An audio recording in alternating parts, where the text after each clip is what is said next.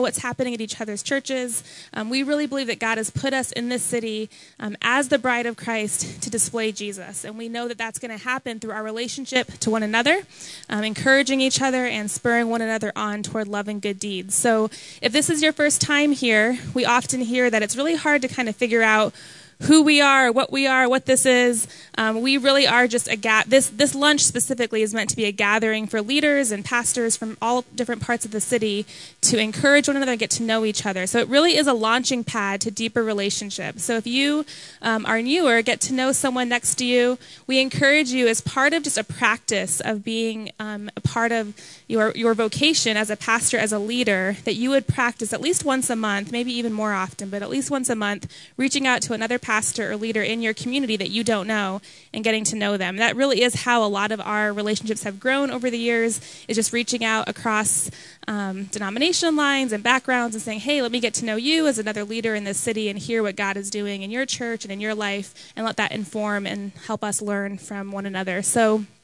Thank you guys for coming. Our lunches, we don't always have a, a, sponsor for our lunches, but about five or six times a year we'll have an outside organization that we really philosophically align with and really appreciate sponsor our Surge Lunch. So this month we have Pro Grace here with us, and they started in Chicago, and they're a model for local churches to engage in the pro life issue, um, and it's called Pro Grace. And we're going to watch a couple minute video, but we're really thankful for them today for buying us lunch. So I'm going to play the video and then give Angie a couple minutes just to tell you about who she is and what she's doing here in Phoenix. All right, while they're figuring that out, I'm going to have Angie just kind of come on up and just share for a couple minutes um, her heart and why she's here, and then hopefully we'll be able to show the video. Hi, I'm really honored to be here today. This is my second time in Phoenix, but already I've just been really amazed to see the Surge Network and how you all come together. I've been ministering in Chicago for 16 years, and I was just telling people I was Googling today to try and see if there are similar networks in Chicago, and I can't find anything. So I think what God is doing here is really unique and a model for the country. So I'm thrilled to be here. Um, we'll try to show the video in a minute. Mike will give me a, a clue when he, or a signal when he's ready. But I will tell you a little bit about my journey. Can I get the slides, guys, for Maya? I did not write The Skeleton in God's Closet. I would have loved to because that's an awesome title, but I don't know if we have my slide. We can't do my slides. Okay, so cool.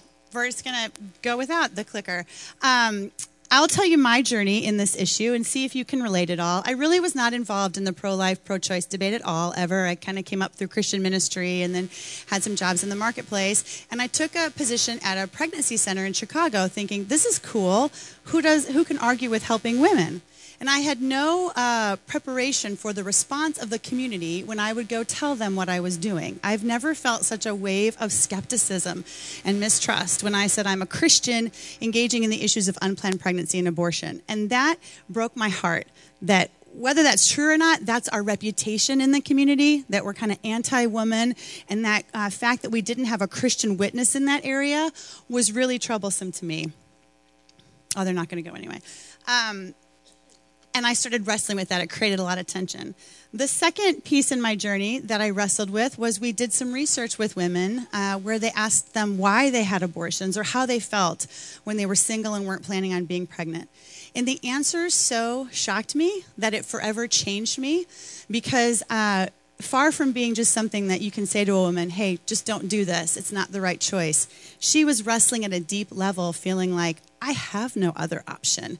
My life as I know it is over. My identity is shattered, and my choices are between abortion or overwhelming struggle as a mom, and I just can't do this. That broke my heart because it led us to our third question, which is where would Jesus be in this whole debate? You've got one side focusing on the woman, one side focusing on the child. And in the middle is a woman with these very real needs. Where would Jesus be? How would he be addressing her? And the answer that we wrestled with that we came to are two theological truths that are central to pro grace. And that is first, God's design of pregnancy, which hopefully you'll be able to see in the video in a minute. But basically, that when God designed pregnancy, he intertwined two people in such a way that he made it impossible for us to help one and bypass the other. And that's why our current political debate is never going to work because you can't come to an answer saying, I'm for the needs of the woman or I'm for the needs of the child. God's answer and his design is he wants his people to be actively helping both the woman and the child. And that when, he de- when we do that, he will come behind us and bring great transformation. The second theological truth for us is God's path for transformation, which is always his grace. It's always His grace that gives us a new identity and leads us to Him and allows us to live a new life. But in this issue, unfortunately, in a lot of churches, without us knowing it, we have communicated judgment and we've not shown a lot of grace. And so um, the passion that God put on our heart is really to see both of these things Christians working for His design and Christians expressing His path through the local church. That was the last piece on my journey. I'm from Chicago, and I've heard Bill Hybels say the local church is the hope of the world.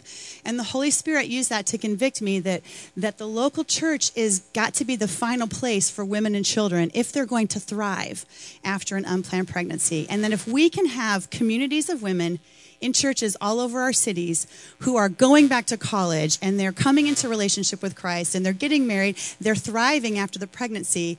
That is what will actually change the story for women, and that is what will turn the tide of abortion. So, we have launched actually as a new organization coming out of Chicago, but we're going to be coming to Phoenix and other cities to equip Christians in your churches to come along this journey and have a new way to think and talk and act around the issue of abortion. So, Danae will tell more. I hope you can join us. I'll give one last nod. Is there any way to watch the video? They're going to try and maybe look. Why did God create pregnancy? He could have chosen to bring life into the world any way he wanted, but his design is pregnancy. There's really nothing else like it, where the welfare of two people are so intertwined that it's impossible to help one while bypassing the other. But instead of respecting God's design, the political debate divides us into two camps one focused on the needs of the woman, the other focused on the needs of the child. And somewhere in the middle is a woman and a child with real emotions and real needs. And if those needs go unmet, she often feels that her only choices are abortion or overwhelming struggle as a mom. At current rates, more than one in four women in America will have an abortion by age 40. And the rates aren't that different between those who call themselves Christians and those who do not. That means there are thousands of women in our churches who have or will face an unplanned pregnancy. This may sound unbelievable because you've rarely heard this from women at your church. But isn't that proof there's a problem? Because for many women, the church is one of the last places they would turn to for help. Maybe it's time for a new Christian response. That's why Pro Grace is creating a movement of believers who will take a grace approach, expressing God's heart for both the woman and the child. First, we engage Christians with this paradigm shifting message that a woman and child are intertwined, and grace is the only way to help both. Then we equip them to build bridges so that women and children can thrive during and after an unplanned pregnancy. The pro grace movement is unleashing grace into the abortion conversation, bringing healing, hope, and restoration. Won't you join us?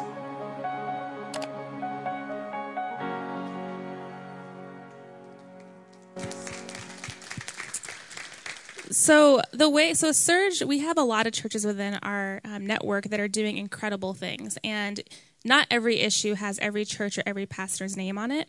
Um, and I know I've just just by listening to the last several months of pastors who are just expressing exhaustion of like the weight of all the different justice issues that are out there, and what which one do you engage on and do you not? And so um, we know that different churches are doing really incredible and beautiful and good things. And, and the way that we're kind of going forward as a movement of churches within Surge to identify what are going to be maybe three or four projects that we really focus on, initiatives that we really kind of collectively focus on, is when the Spirit seems to lay on three or more pastors and churches' hearts to own something and to come around it and form the vision for it and drive it then as a network, we'll kind of say, okay, this is something that we're going to do as part of Surge. Not that every church needs to do it, but there seems to be at least three churches who are going to really press into this. So, um, you know, so, several of the things that we are currently working on is a lending task force. We have several churches um, providing the leadership and model with a payday lending and different things happening there. Um, that we've been doing gatherings related to racial reconciliation. And then abortion is the third thing that many pastors, like probably 10 to 15 in the last year have just come to me and said, I want to engage more in this. I don't know how. So we started looking at a model that would really fit within our philosophy and DNA of Surge. So that's what how we found Angie and Pro Grace. Um, there's going to be a training in November. We'll let you know about it. Um, and if you have, if this is something particular for you or something that your church is already engaged in and you want to know more, you guys can talk to me. But I'm going to call up Jim and have him pray for Angie and for this um, movement and let Jim introduce Josh. Well, that was my uh, that was my mom when she was 16 years old, and she was encouraged by everyone to have an abortion. So I'm gonna pray for this, but I'm gonna pray for this with my mom's stories in mind. So, Father, we just uh, thank you for your deep love for your image bearers, these women who are created in your image, the the the babies that are created in your image, and how much that reflects your character.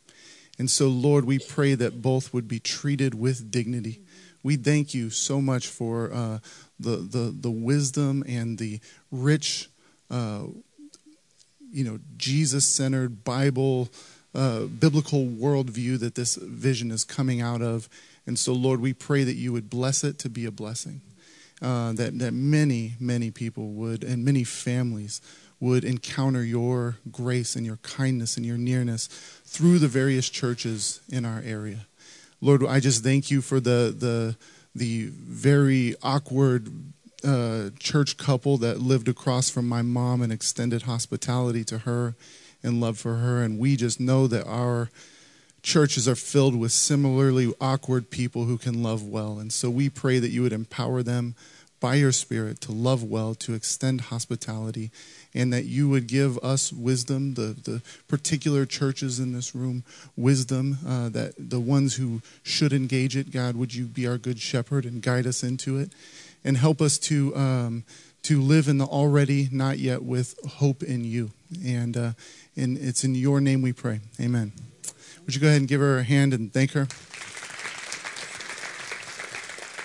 All right, so I, I've said some of the most important things about Josh that need to be said as far as introduction goes. He's the cross between Dr. J, Malcolm Gladwell, and C.S. Lewis, had that person been raised in Portland. But seriously, this guy is someone that I've learned a ton from, that many people in this room have learned a ton from. He's written a couple books on light subjects like uh, hell, judgment, and holy war, just like easy reading. Um, but today he's talking about uh, the, the content of his uh, newest book, which is uh, The Pursuing God, and really talking about union with Christ and the God who pursues us. And I'm not going to say any more stuff because you're going to say all the rest of the stuff. So come on up, man.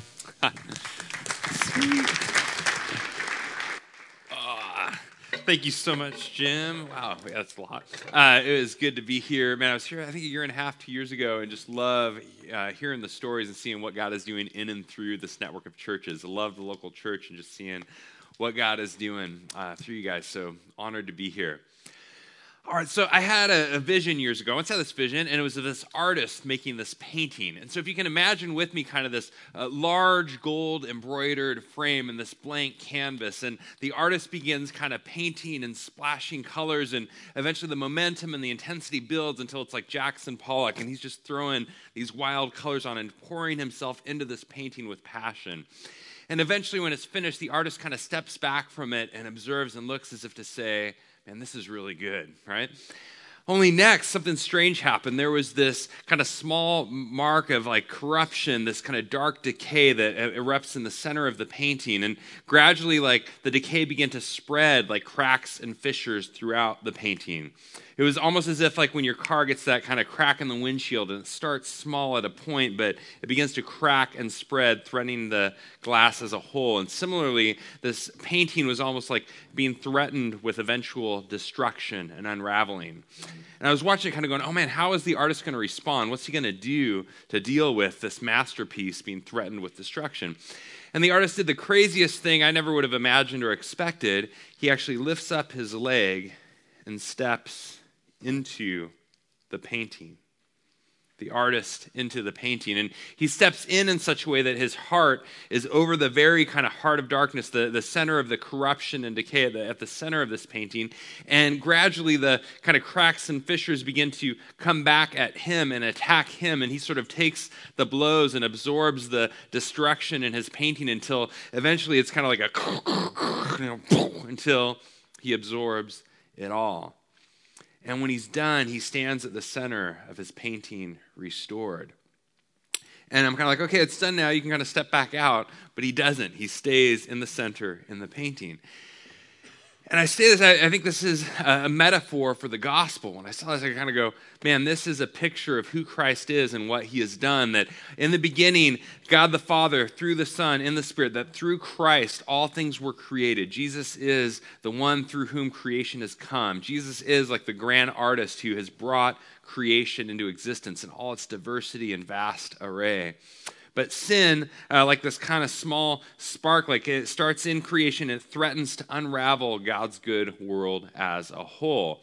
And so in Christ's life, we see his incarnation is like this picture of the artist stepping in and uniting his life with the very fabric of his painting. And in Christ's crucifixion, we see him absorbing the death and destruction and decay uh, upon himself, that God is taking on our destruction in Christ in order to ultimately reconcile and restore and make whole the good world that he has made. And in his resurrection, Jesus doesn't kind of step back out of his body, so to speak, out of his uh, humanity, but Jesus retains uh, his now resurrected and glorified body as the first fruits of the new creation of God's world made whole.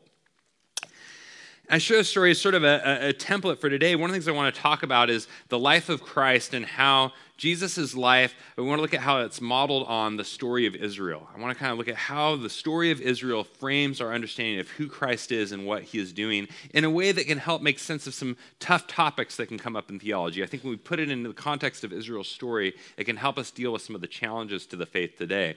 And often when I'm talking about, you know, on a popular level, the book's a little more written in a popular level uh, for just, you know, any everyday followers of Jesus. But since we're kind of a room of pastors and theologians, I want to give you a little more kind of the theological architecture of the book and some stuff for us to uh, dialogue and chew on after in the Q&A. All right, so big picture. Uh, so as Jesus steps in, we see this picture of God in the painting. And one of the questions I want to ask in light of that is, see, this will come up here. Is that rolling? Can we go to the first slide? There we go. Is can God get dirty? What I mean by that is, you know, I think often we have this impression that, man, when we mess up or we make mistakes or things get messy, God kind of backs away. And so for a lot of folks, there's this picture that God's kind of lost out in the universe somewhere and we need to go find him. So we need to follow any trail of breadcrumbs we can to step out and see if we can discover God or find him or figure him out. But the premise of the gospel, I would suggest, is that it works in the opposite direction. It's not a story of us going out to find God, but of God coming to find us. And the question of the gospel is not have we been good enough, worked hard enough, tried hard enough to encounter God? It's the question of do we want to be found? Like, do we actually want our lives to be laid bare vulnerably before his story. And so, as we ask, can God get dirty? Uh, as, as the artist steps into his painting, uh, I, I, think uh, it depends what we mean. First off, we mean physically dirty. Say, yeah, like God does get physically dirty in Christ, right? He takes our dirt and our flesh and our bone. He takes our humanity to himself in Christ. He's not afraid of it. He created it. He's for it. And he's coming to redeem it.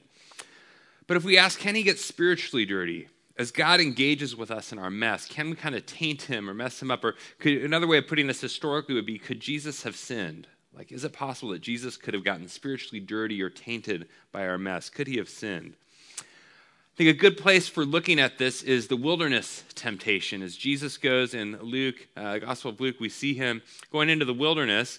And uh, we read it says, Then Jesus was led by the Spirit into the wilderness to be tempted by the devil.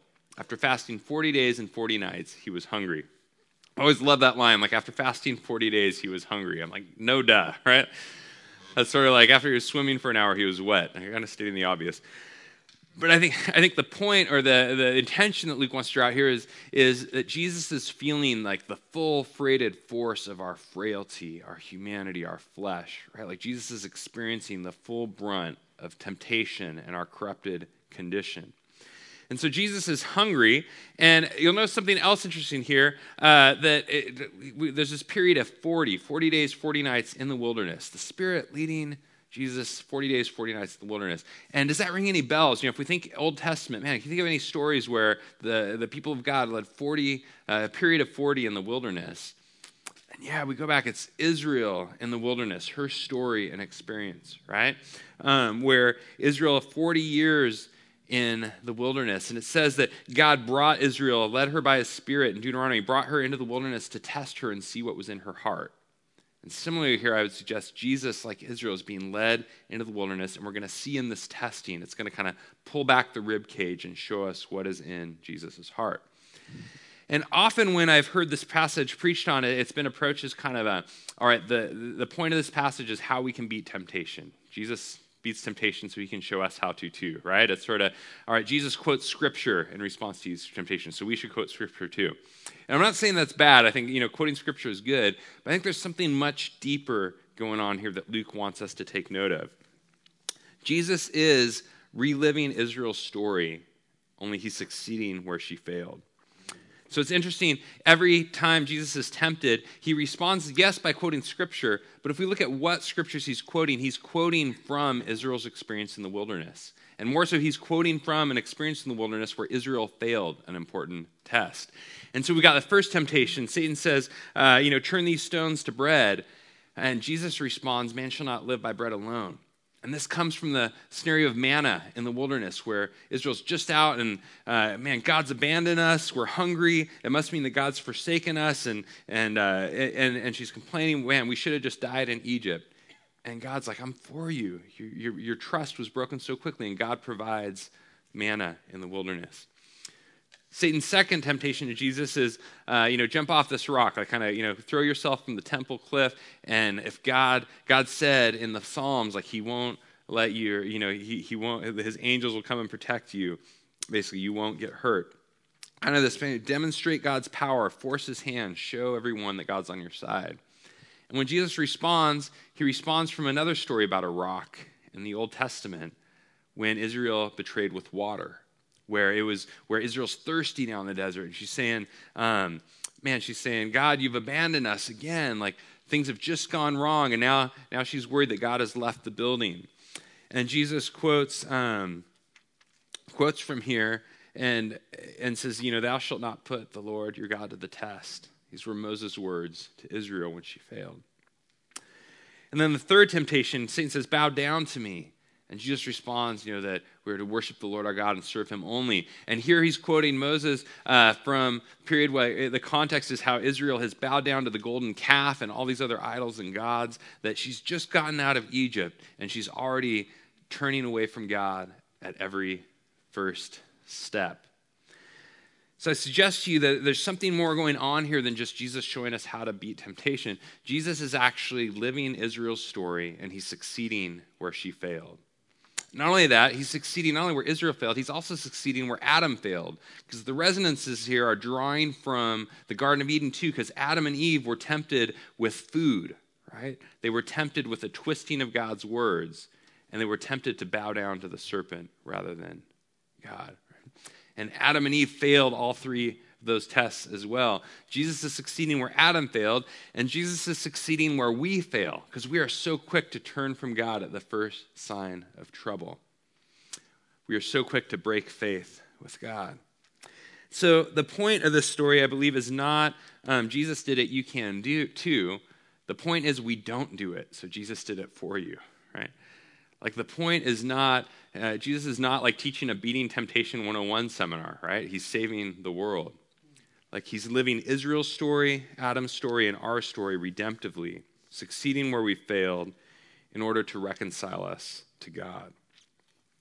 So the question can arise here going, okay, well, what, um, what is, you know, man, if Jesus, could Jesus have sinned? Like, could he in the wilderness, could he have fallen prey to any of those three temptations? Could Jesus have sinned?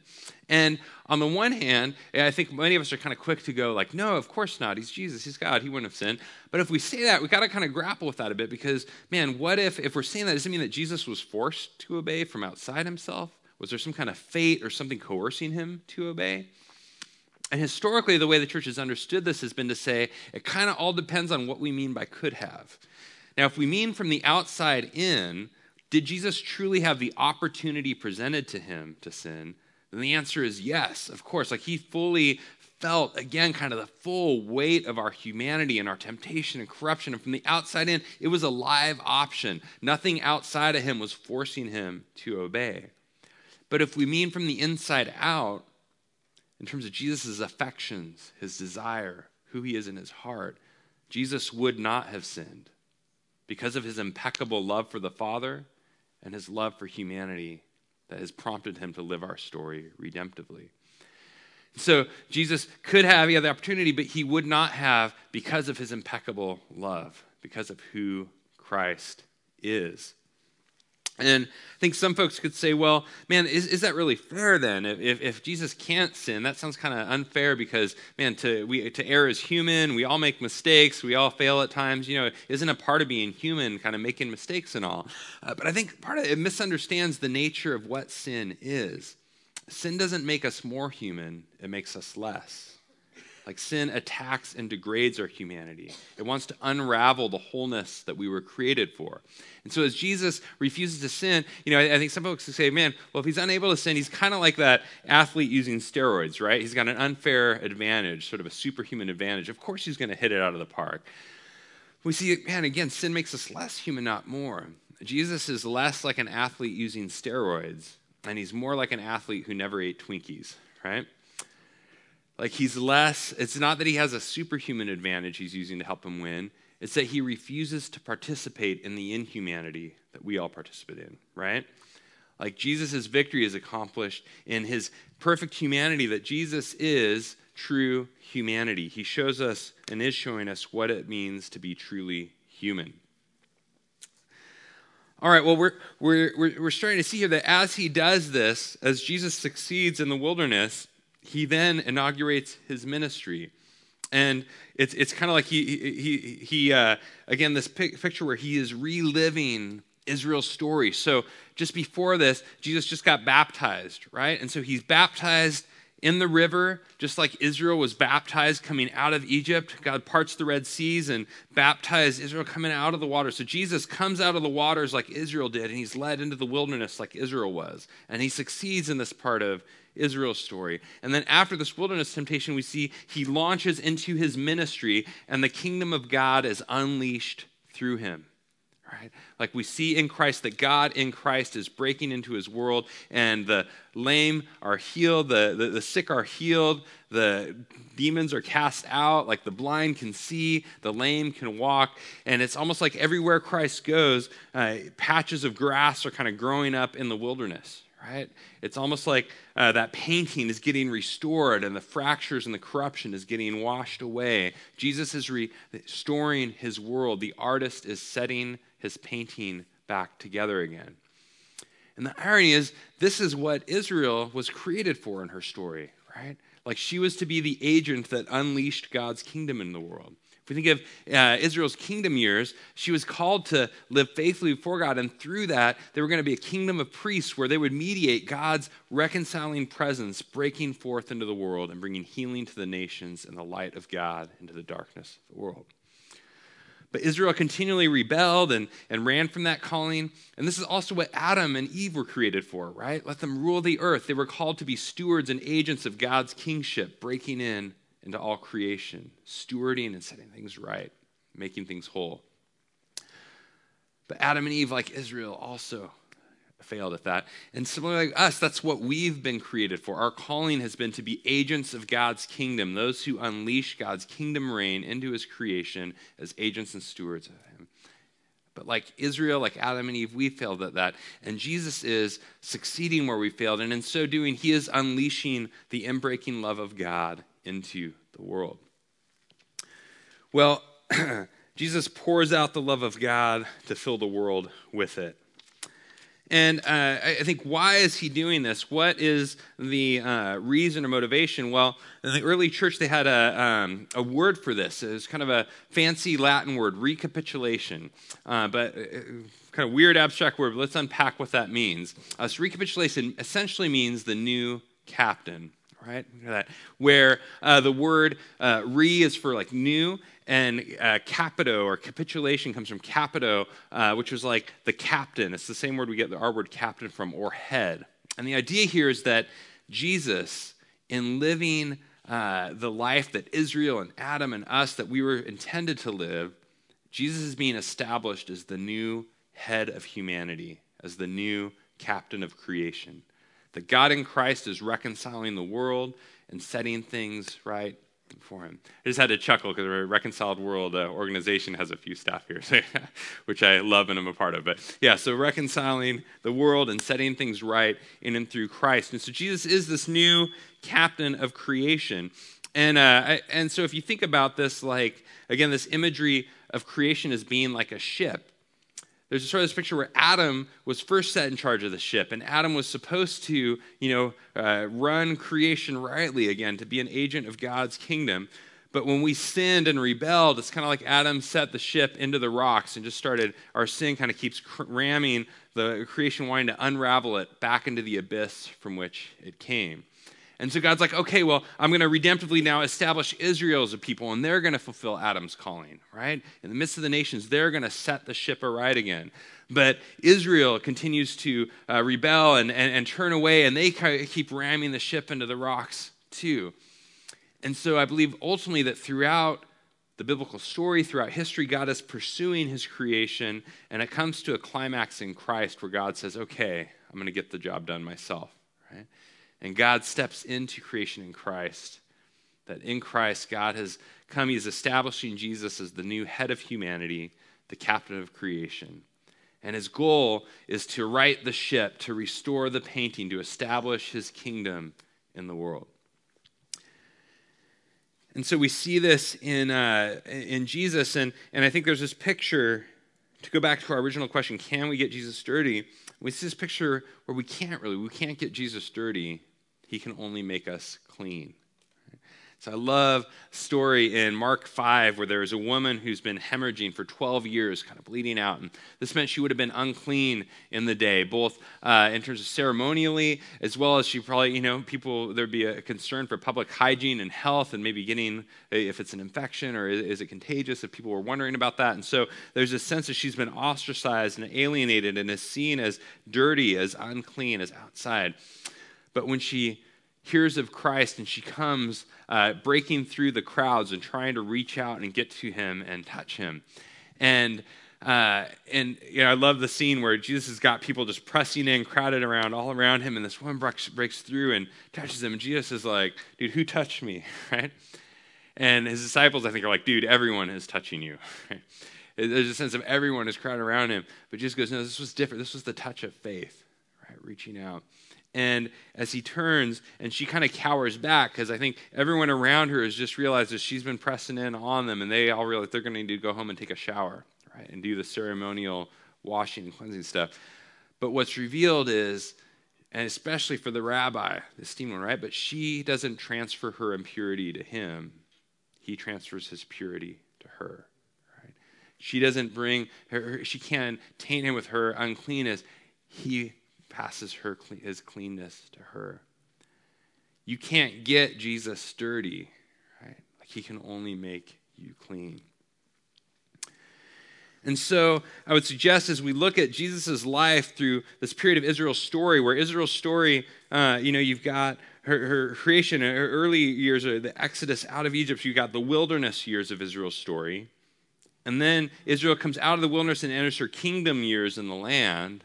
And we get to the end of Israel's kingdom years, where that fades, you then enter into the final stage of Israel's story, which is exile and even metaphorical death, right? The death of the nation under the Gentile powers.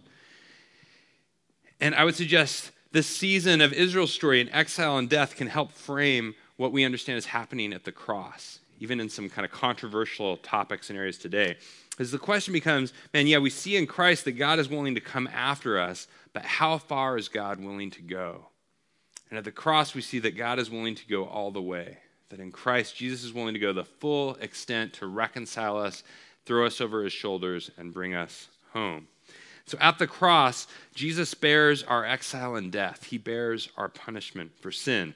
And I found many today struggle with the language of punishment at times. You know, it can sound kind of harsh or vindictive. There's a popular caricature today that would say that the cross is like uh, divine child abuse. Like, isn't that this picture of like the father beating the snot out of his son? And how can that be a good and loving God?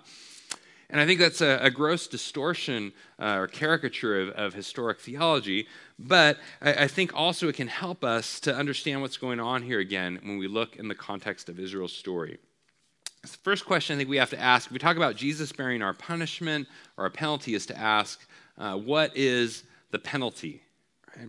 Penalty in soccer is different from penalty in a game of bingo or something, right? So we kind of ask, like, what's the game we're playing here, and what is the penalty or punishment or consequence of sin? And uh, in the caricature, I think there's this picture of the penalty is like the father's punching Jesus in the face or something to that effect, right? But when we look in the biblical story, we see that the penalty is exile and death. Right? The penalty in Israel's story, in Adam's story, in our story is exile and death. So let's take a look at each of these first. So, exile, we see the uh, punishment of exile where Adam and Eve rebel, and there's a sense implicit in their rebellion is they want almost a weird way that they want exile, right? They want distance from God. They want to be like God rather than with God. And there's a rupturing of the communion and relationship with God they were intended for.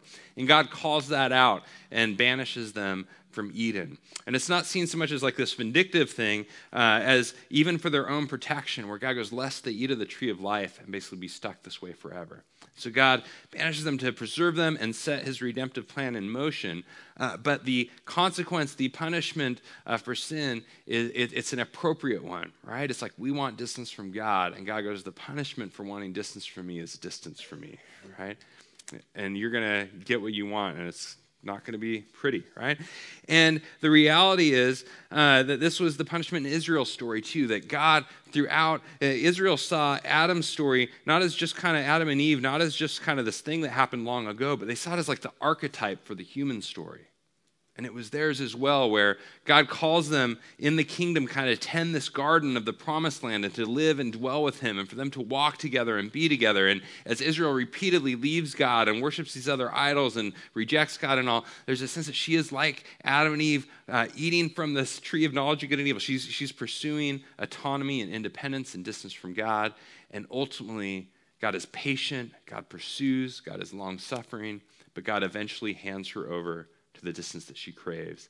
And she receives God's punishment, the divine punishment, as she is banished from the land, like Adam and Eve long ago, into exile. And the reality is that exile leads to death.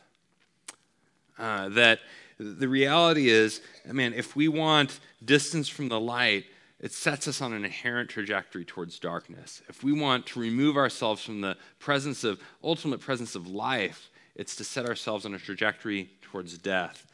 To reject the God who is the source and being, the ground of all existence, life, light, and love, is to move on an inherent trajectory towards darkness, destruction, and death. And so we see this in the story that through Adam, death has come to all, that through our rebellion, uh, that, that, that, we live in a world that has been fractured. We live in a painting where the fractures and fissures have spread throughout creation and threaten to tear the whole thing down. And so I would submit to you that Jesus on the cross is recapitulating Israel's exile. Right? In his rejection outside the city, he is bearing her rejection and her banishment outside the city. In his crucifixion, as he uh, takes the full weight of, of her destruction upon him and descends into the grave, he is bearing Israel's death, Adam's death, our death. That God is taking it upon himself in Christ in order to exhaust its power, in order to heal us and make us whole. And why does Jesus need to do this? Why does Jesus need to do this? Well, uh, the early church again had a saying that the, uh, the unassumed is the unhealed. And what they meant by this was kind of going, if, if ultimately the problem is not just our behavior, it runs much deeper. The problem is we were created for union with God.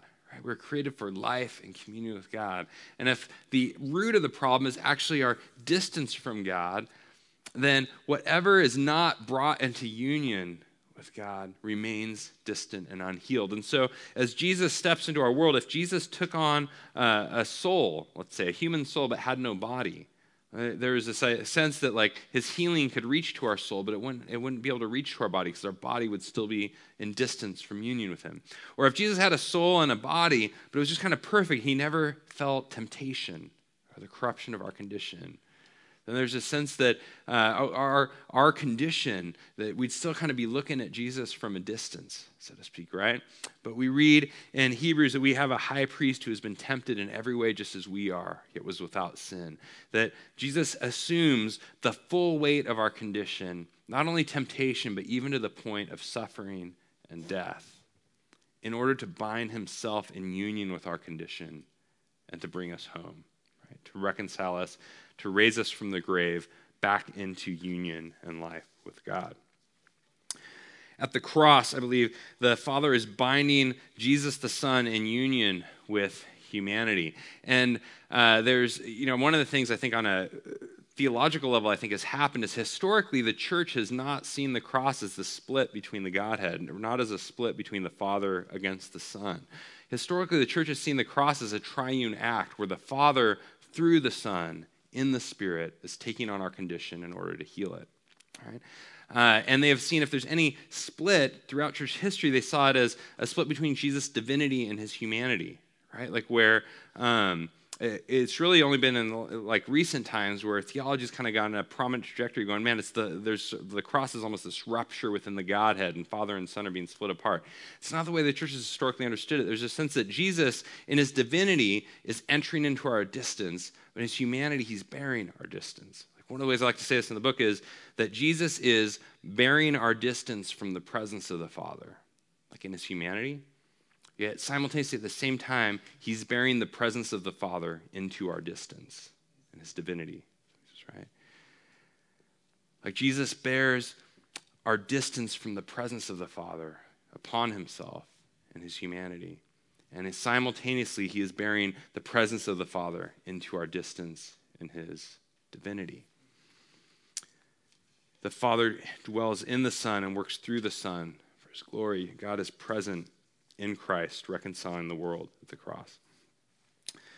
Uh, all right, how are we doing on time? So a little bit. So, uh, last question maybe here to ask is: Is substitution fair? Right. I love bacon, and if I show up for breakfast and someone substituted it with, uh, you know, this this alternative, I'm going to be a little bit bummed. Like, dude, that is not fair. I, I signed up for this. I ordered this. How come I'm getting this? Right? It's similarly for a lot of folks with the cross, you know, the, uh, historically, this idea that Christ was substituted in our place. That, that can sound like, man, what's that fair? Like, no judge today would ever do that, right? Like, you've got a judge in a courtroom, and this person, let's say, is guilty of rape and murder, and someone else who's innocent stands up and says, hey, I'll take the blame, I'll, I'll take the punishment, put it on me instead. We just kind of revulse from that go, dude, that's not fair. Like, like what does that accomplish? That doesn't, you know, address the wrong they've committed. It doesn't keep the, uh, you know, it doesn't protect society by keeping the uh, this person that we might now consider a danger contained. So what what good does that do? One problem with that analogy, I think, is it tends to be, it, it, can become a little individualistic if we don't frame it properly. And so, historically, the idea uh, of substitution was really bound up with this idea of corporate identity. Corporate identity. And what I mean by that corporate identity. When we hear the word corporate today, I think we think of like Walmart and Starbucks and McDonald's, you know, like kind of big uh, multinational economic corporations, that kind of thing, right? But historically, the idea ran much deeper. It comes from the root word corporal, which means of the body. And so the idea was that humanity or a nation or a family or society comprises like a social body, that our lives are intertwined with one another. Kind of like that video we saw where the mother and the child, their, their lives are intertwined and extending that to go, our families, our lives are intertwined, and, and nations even. And so there's a sense of even the human social body, God has created for communion in, with, and through one another and our lives are intertwined like a body. And the head of the body would be that which kind of directs and determines which way does the social body go. So Caesar would be like the head of the Roman Empire. He's the one who kind of directs which way the Roman social empire, the, the Roman Empire, the body goes. And as Jesus is becoming established as the new head of humanity, he takes on the corporate weight. He takes on the weight of his body. right? The body of his people. Jesus takes on the weight of Israel's destruction, of Adam's destruction, and of our destruction, the weight of sin upon the human race. And so, one of the ways I like to uh, think about this, you know, that this is why he can bear our punishment, is because he is our new corporate head. He is the new head of the human social body.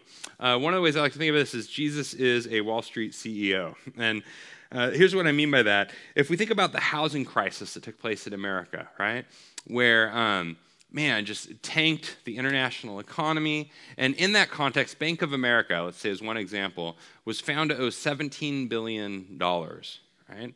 And so uh, th- this corporate body of, of Bank of America owed $17 billion.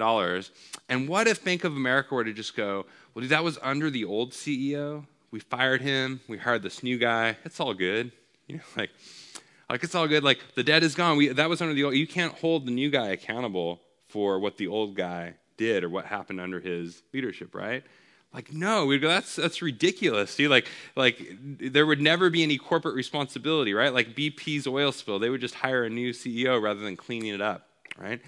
There's the sense that uh, that he steps in to a position, Jesus steps into a position just like that CEO would, of having to bear the weight and responsibility and leadership for the weight and debt of the, the, the corporate body. You can't just replace the CEO with a new one and think the debt has gone away. and I think this is one of the reasons why the courtroom analogy can become, if we don't frame it right, it can, it can come off a bit individualistic, right? But in this, uh, in the historic understanding that Jesus bears the weight of his people, his body, and he is bound because he has bound himself in union with them. So I suggested it's not so much in this light that Jesus is uh, being punished instead of humanity, as it is that humanity is being punished in Jesus. That Jesus is bearing the full weight of our alienation and destruction and our distance from the Father in his humanity.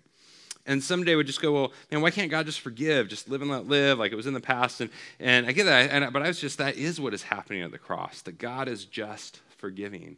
He is justly forgiving. Because uh, Tim Keller uses the analogy of like, you know, if uh, someone comes to your house and, you know, that you, while you're sleeping that night, you wake up the next morning, you find your neighbor came home wasted, drunk, and kind of smashed through your fence and tore out a few of your arborvitaes or your trees, you know, and, and you come out and like, oh my gosh, my yard's a disaster. But you come over to your neighbor, and after he kind of sobers up and wakes up, and you're like, dude, it's all right, I forgive you, right? you've forgiven him, but it hasn't removed the destruction that he caused, right? Like there's still a cost. And the question is when you forgive someone, it doesn't remove the cost, it just says that you're going to take on responsibility for paying it yourself.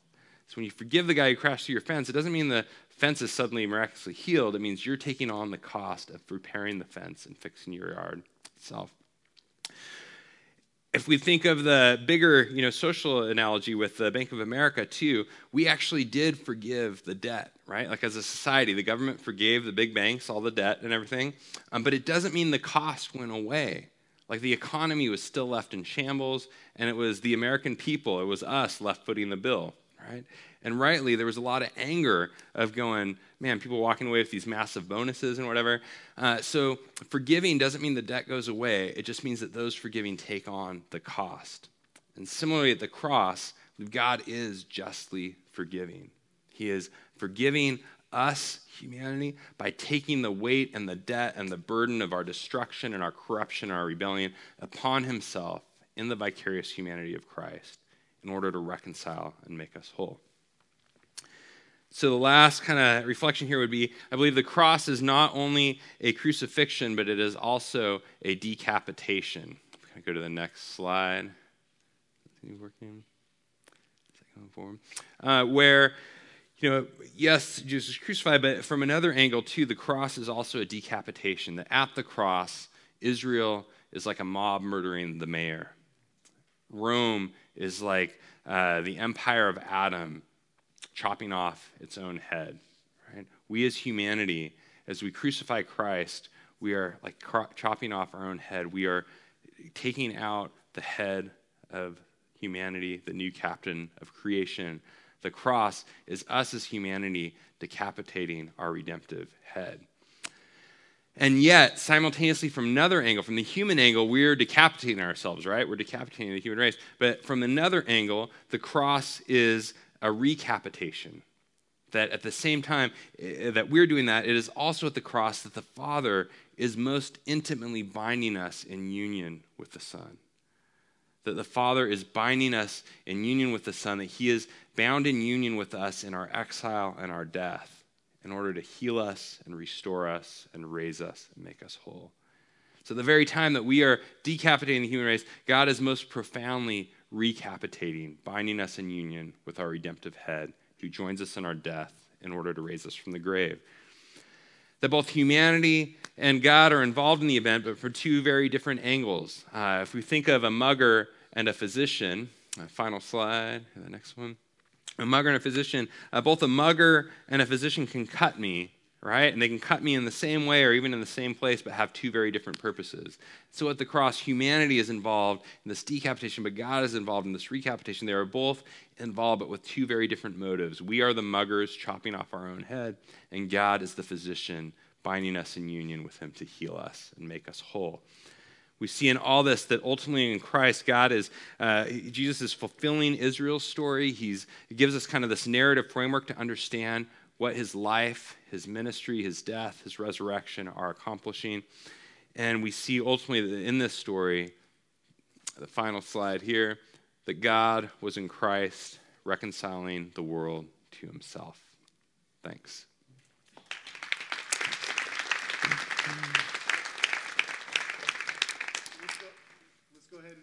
for some uh, questions. I'll run the mic to you so that we can get it recorded, and then you do the answering. Who's got a question? Ricardo sighed as an indication that he's got a question. for the record, for the recording, Ricardo said it was dope. So. Uh, explain dope. No. All right. Questions?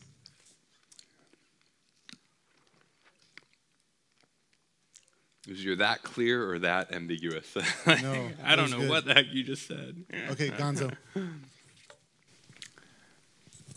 No, that was really clear. It was really helpful. You talked about uh, that we focus more on the, I guess, the disruption with the cross, the disruption between the Father and the Son is, I guess, contemporary, where we focused more on mm. that, which that's different than historically. Mm. Why? Why is that? Um, I know you've thought you've studied a lot historically and, and thought about yeah. that, but why?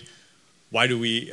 I think a lot of us are probably finding ourselves in that situation or thinking that way. That that's more where we focus as we're preaching or teaching or whatever.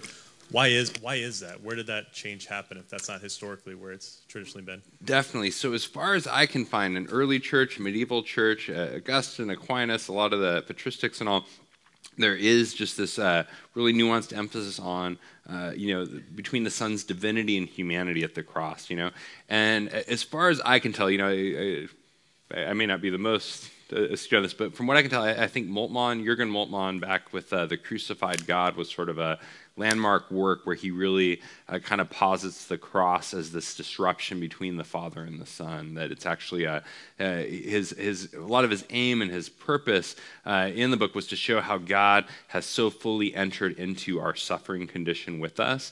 Uh, but I, I, think a reason uh, for that, you know, in wanting to do that, he wants to say that God has actually brought suffering into the very Godhead by allowing it to disrupt their life as father and son, as sort of a, a mode of um, like empathy or fully entering our condition. Uh, but that's a very new move, kind of as far as historical theology would go. And I think picking up from Moltmann, uh, who did have a lot of influence, like it, it kind of um, picked up steam from there. And and now it seems almost commonplace, at least on a popular level. Um, and I think too that's where you start to get the divine child abuse caricature more recently. That I just think people never really went that way historically because that's not the way it was understood what was happening. But I think if you posit the cross as this disruption between the Father and the Son, then it does start to look like um, like you, you, could start to construe it in kind of abusive terms like that. Dr. Tracy had his hand up. We caught it. So here comes the mic. Hmm. Thanks, Josh. Stimulating as always. Um, it seems to me that our American evangelical emphasis on penal substitutionary atonement which is often pretty much the only way we understand the atonement is makes it very individual. Mm. Um, whereas, uh, I assume you're drawing on Irenaeus recapitulation, very corporate, emphasizes um, you know the, the bigger picture, not the individual, but but collective. Um, do you think that emphasis that we often have on on penal substitutionary is maybe part of the reason um, that we focus so much on just individual ethics as opposed to uh, social justice systems, etc. What are your thoughts on that? That's a great question. That was a great three or four question. I love it. That's awesome, Steve. I love it. Um, well, yeah. First off, so uh, when it comes to like atonement theory, kind of going what what has happened at the cross, there are a number of different models. I think I saw one guy outline as many as twelve or something, but you know, there's probably three to four really prominent historic ones. Um, and I would tend to look at, it, at them as like a both end rather than either or. And so sometimes they get pitted against each other, like I'm for this one or I'm for this one. Uh, but I, I, I, I think the cross and the magnitude of what's happening, I tend to look at more like a diamond where you can kind of look at it from multiple angles and see beauty reflected. And um, so, one of the ways I would look at it, uh, tend to look at it on that front, is um, I, so one of the other big we've talked about recapitulation. Uh, we've talked implicitly about penal substitution. I didn't necessarily call it that, but we talked about what is the penalty, like the penal, like the, the penalty, and, and is substitution fair, what it means that Christ substitutes. So um, I actually hold strongly to all three recapitulation, penal substitution, uh, Christus Victor, uh, big ones. Um, just in the book, I was trying to address some of our cultural character caricatures, so I focused a little more explicitly on, on that one, since that's where a lot of folks have problems today. But um, my, my tendency would be to say, I believe, uh, I, so Christus Victor is this idea that uh, emphasizes Christ's victory over the powers that kind of enslave and destroy us. And so there's a sense that we have been made captive by sin. Uh, so let's say uh, penal substitution would emphasize we're the bad guy and we need to be, you know, our, our injustice needs to be dealt with. Uh, Christus Victor was emphasized, dude, we're, we're the good guy, Mary. You know, we're held captive under sin and death and the devil and political powers and spiritual powers of oppression. And so we, we need to be set free, right? And, um, and again, I think that's a both end uh, where my take would be, uh, you know, Christus Victor is the end, penal substitution is the means, and um, recapitulation is the framework that for me kind of helps make sense of them you know it's just them both. So when i say um, the end of the means I, I, think of that idea how we are both i think always we are both uh, sinner and sinned against you know? So I, I to hear earlier from the ProGrace uh, movement i think is awesome and as she talked about like the intertwining of mother and child you know, we stepped into foster care uh, some years back and we adopted our three year old son through there. And but we kind of stepped in and we said, we actually want to be uh, not just for the child, but also for the mom. And as we stepped in, I think though, you know, uh, our, our, son had endured a lot of uh, drug exposure and alcohol exposure, you know, probably stuff in the womb that was probably going to impact them for life. And you get angry at the mom and you just go, how could you do this to your child? Right? Like you're the sinner who's committed this injustice against them. But as we've gotten to know her better over the years and getting to know her story and ha- had the honor of officiating her wedding earlier this uh, this summer, um, building that relationship and getting to know her story, even in like the premarital last year, and just going like, got to know more of like what she has endured and been through and the trauma and abuse and neglect and all that she's experienced. And you kind of go from like how could you do this to your son to like how are you still alive right now? You know like like how have you survived? And i think all of us, that's not just her story, I think that's all of our story. We are all that both end. We are all both uh, sinner, those who have perpetuated an injustice or idolatry into God's world, and also sinned against those who have experienced the weight of our corrupted, fallen condition. And, and I do think that sometimes, uh, I would say, uh, you know, uh, with the penal substitution, I think there's been some really poor articulations of it in recent American evangelical theology in particular, you know? And so I think often there is a maybe reactive, um, a, a, reaction against some of the, you know, in, in, some popular preaching and in some articulations of it that, um, that uh, and that have become at times fairly individualistic, you know? And, and so I don't know if, I wouldn't necessarily, I wouldn't tend to blame, um, the theology is individualistic. We see this. I would tend to think of it more as I think America is individualistic, and that's impacted our theology. And then people are reacting against the distorted theology that's come from our individualistic context. And so, uh, where I find it helpful is to go. There is more this uh, early church medieval. There would be a stronger emphasis on the corporate dimension as well. That I think really helps a lot of the puzzle pieces come into place. Next question over here. You next. Josh, thank you. Uh, what what do you make of Paul's sort of curious statement in Colossians 1 24, where he says, I rejoice in what I'm suffering for you, and I fill up in my flesh what is still lacking in regards to Christ's afflictions for mm. the sake of his body, which is the church. Mm. Great. Yeah. So, uh, I don't know.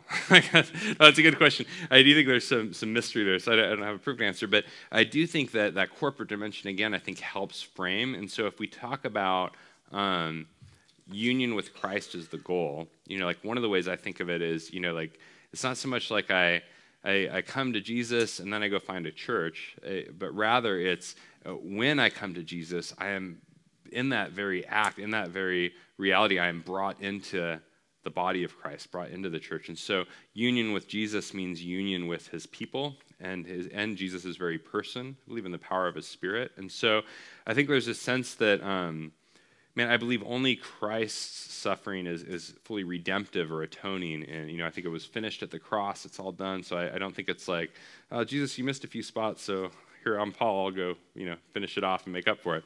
I don't think I, that, yeah, I don't think by any stretch that that's what he's going after. Uh, but I do think there's a sense that um, Christ's atoning work, he takes on the suffering of the world in order to redeem it, right? And then he unites us as his people to himself. And I think part of Christ's ongoing work is he sends us into, and Jesus, I believe, continues to take on the suffering of the world in and through his people in order to redeem it. So I think Christ sees himself in the power of, uh, uh, Paul sees himself in the power of Christ's Spirit as continuing to redemptively take on suffering, not because he's got some extra magical thing in and of himself, because God's Spirit is at work in and through his people, taking on the destruction of the world in order to redeem it. And so, on a personal level, to kind of go back, you know, I, I think part of my hope in um, we have around 30 foster adoptive families at our church and, and just use that as a little window you know i think for a lot of them it's going dude because jesus has entered our destruction redemptively we want to be able to extend the love of christ and take on some of the suffering and affliction and things that we see in our world in order to extend the the radical nature of what christ has accomplished in making things whole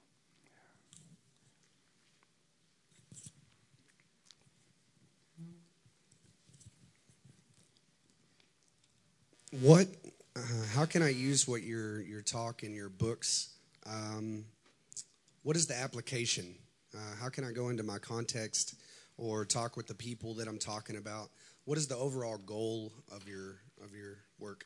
Yes.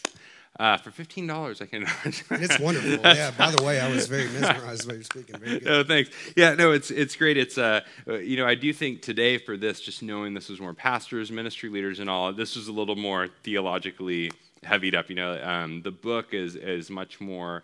Uh, popularly accessible. I think anyone can pick it up and read it and feel very comfortable. And, and the end the end game, I would say, with um, this one has been uh, the 50,000 foot level, big picture for folks, I think, is to go, dude, the, gospel is not about us going out to find God, it's about God coming out to find us and finding freedom in that. To, um, man, just I, I think there's a freedom of living in and out of the love of God rather than feeling like, you know, we got to perform and and so uh, this one really it's some of the classic themes of just grace and God's redemptive pursuit, and God being gracious goodness, and um, so.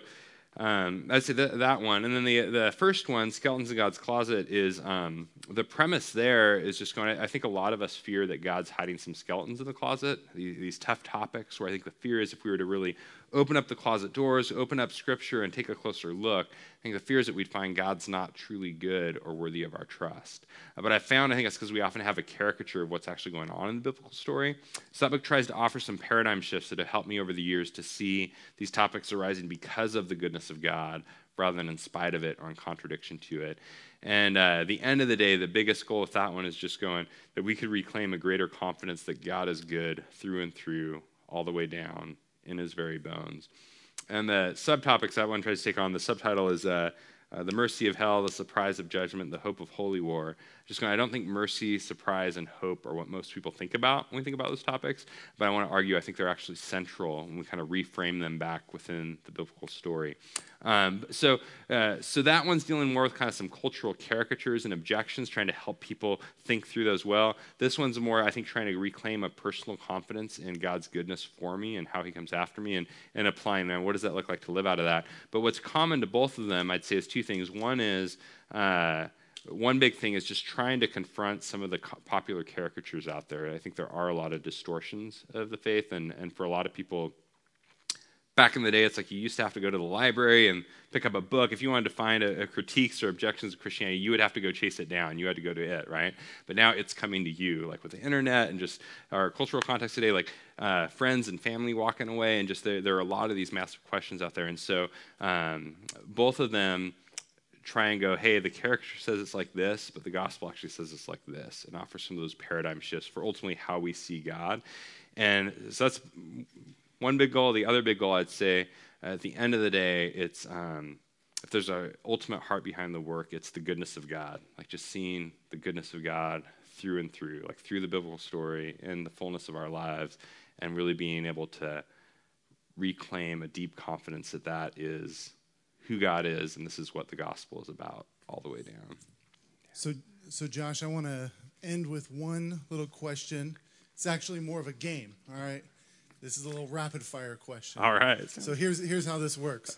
I'm going to throw out some random thing in in life, like from you know economics or friendship or whatever, and I'm going to throw that out to you. And if you could, in just a few statements, tell us how uh, our union with Christ helps us reimagine that thing. Perfect. All right. So uh, feel free to pass because they could be weird, but we'll start off. I like weird. We'll start simple. Our prayer life. Totally. Uh, man, on a theological, I'd say that our prayer life, it's actually Christ praying in and through us at some level as, as our high priest and mediator. Uh, but a big one would be, man, that we don't have to polish up or clean up our prayers. You know, if God is this God who comes after us relentlessly, then we don't have to kind of clean up the dirtied up bathroom wall of our heart, so to speak, you know, in order to make it tidy enough for Him to see it. Uh, that we can actually bring the fullness of who we are before God, where we're really at. And, and uh, yeah, if this is who God is, then we can pray boldly, we can pray firmly, we can pray with full transparency about where we're really at. Marriage. Yeah man, eh, eh, some of these corporate things are like, man, if the goal is union with Christ, then I think marriage actually becomes one of the most powerful symbols we have, or images, or I'd call it an icon. Like it's it's not so much something we just look at; it's something we look through to see who God is. So how I treat my wife, our life together, can actually be a reflection of the gospel because it can show union, communion with one another, in with and through one another. And that as these two become one flesh, as we're bound in union with one another, it has the creative potential to bring life into the world, fresh life and creativity and all that. And so, similar, I believe, our union with Christ, man, it has the potential like God wants to pour his life out of our union with him into bringing transformation into the world. Technology. Technology. Um, I need to shut off my iPhone.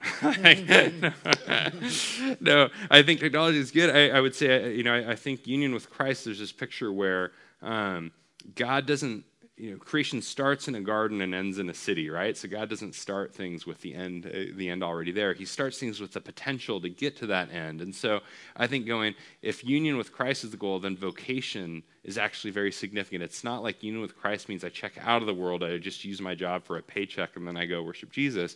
It's actually I worship Jesus through how, in my union with Him, I actually cultivate creation towards the redemptive city that's coming. Like I actually am working to embody the life of Christ in, um, and part of that, obviously, technology is a major aspect. Where they're talking about a hammer back in the Stone Age or fire, you know, whether we're talking about digital technology today.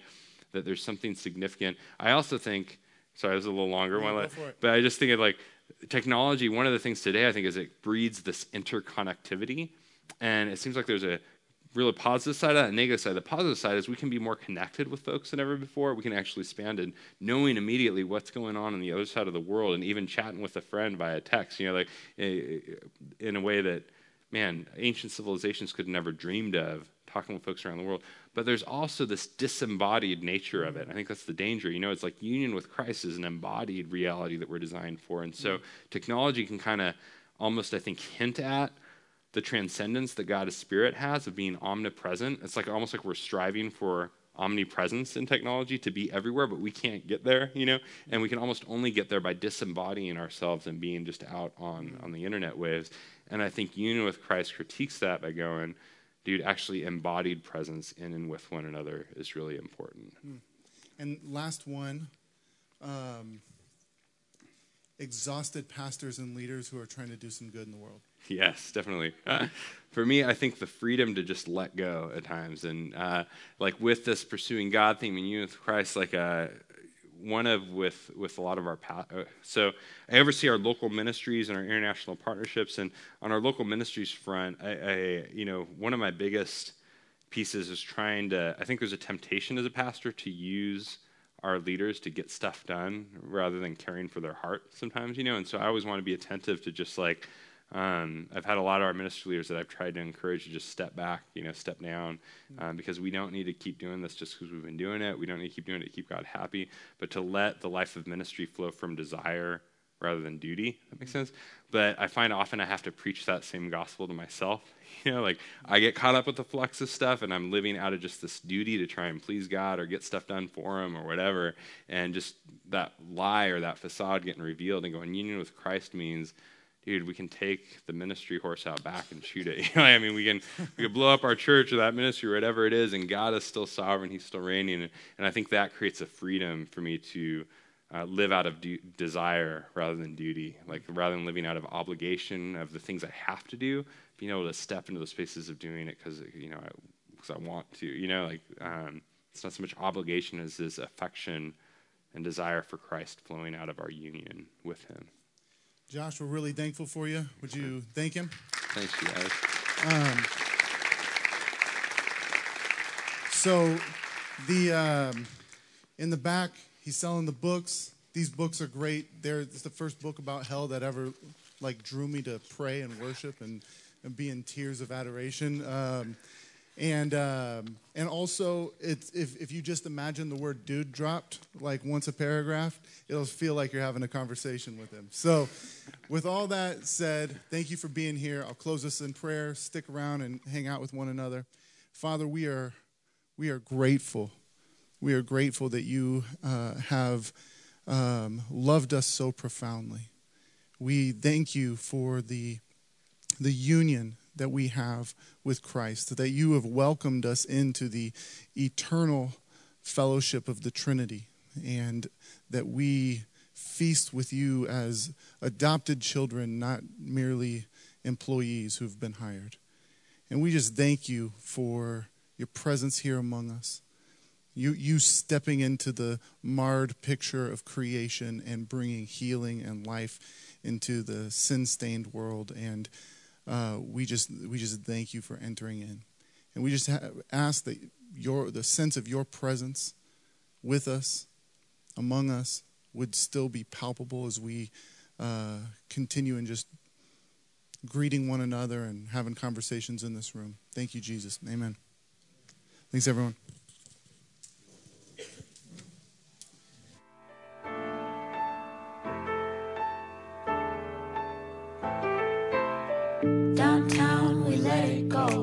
Sunset high and our bodies low. Blood rush in a hazy glow. My hands, your bones. Loose up, we break the scene. One step deep as you fall to me. Hot clap, we skip a beat. Count one.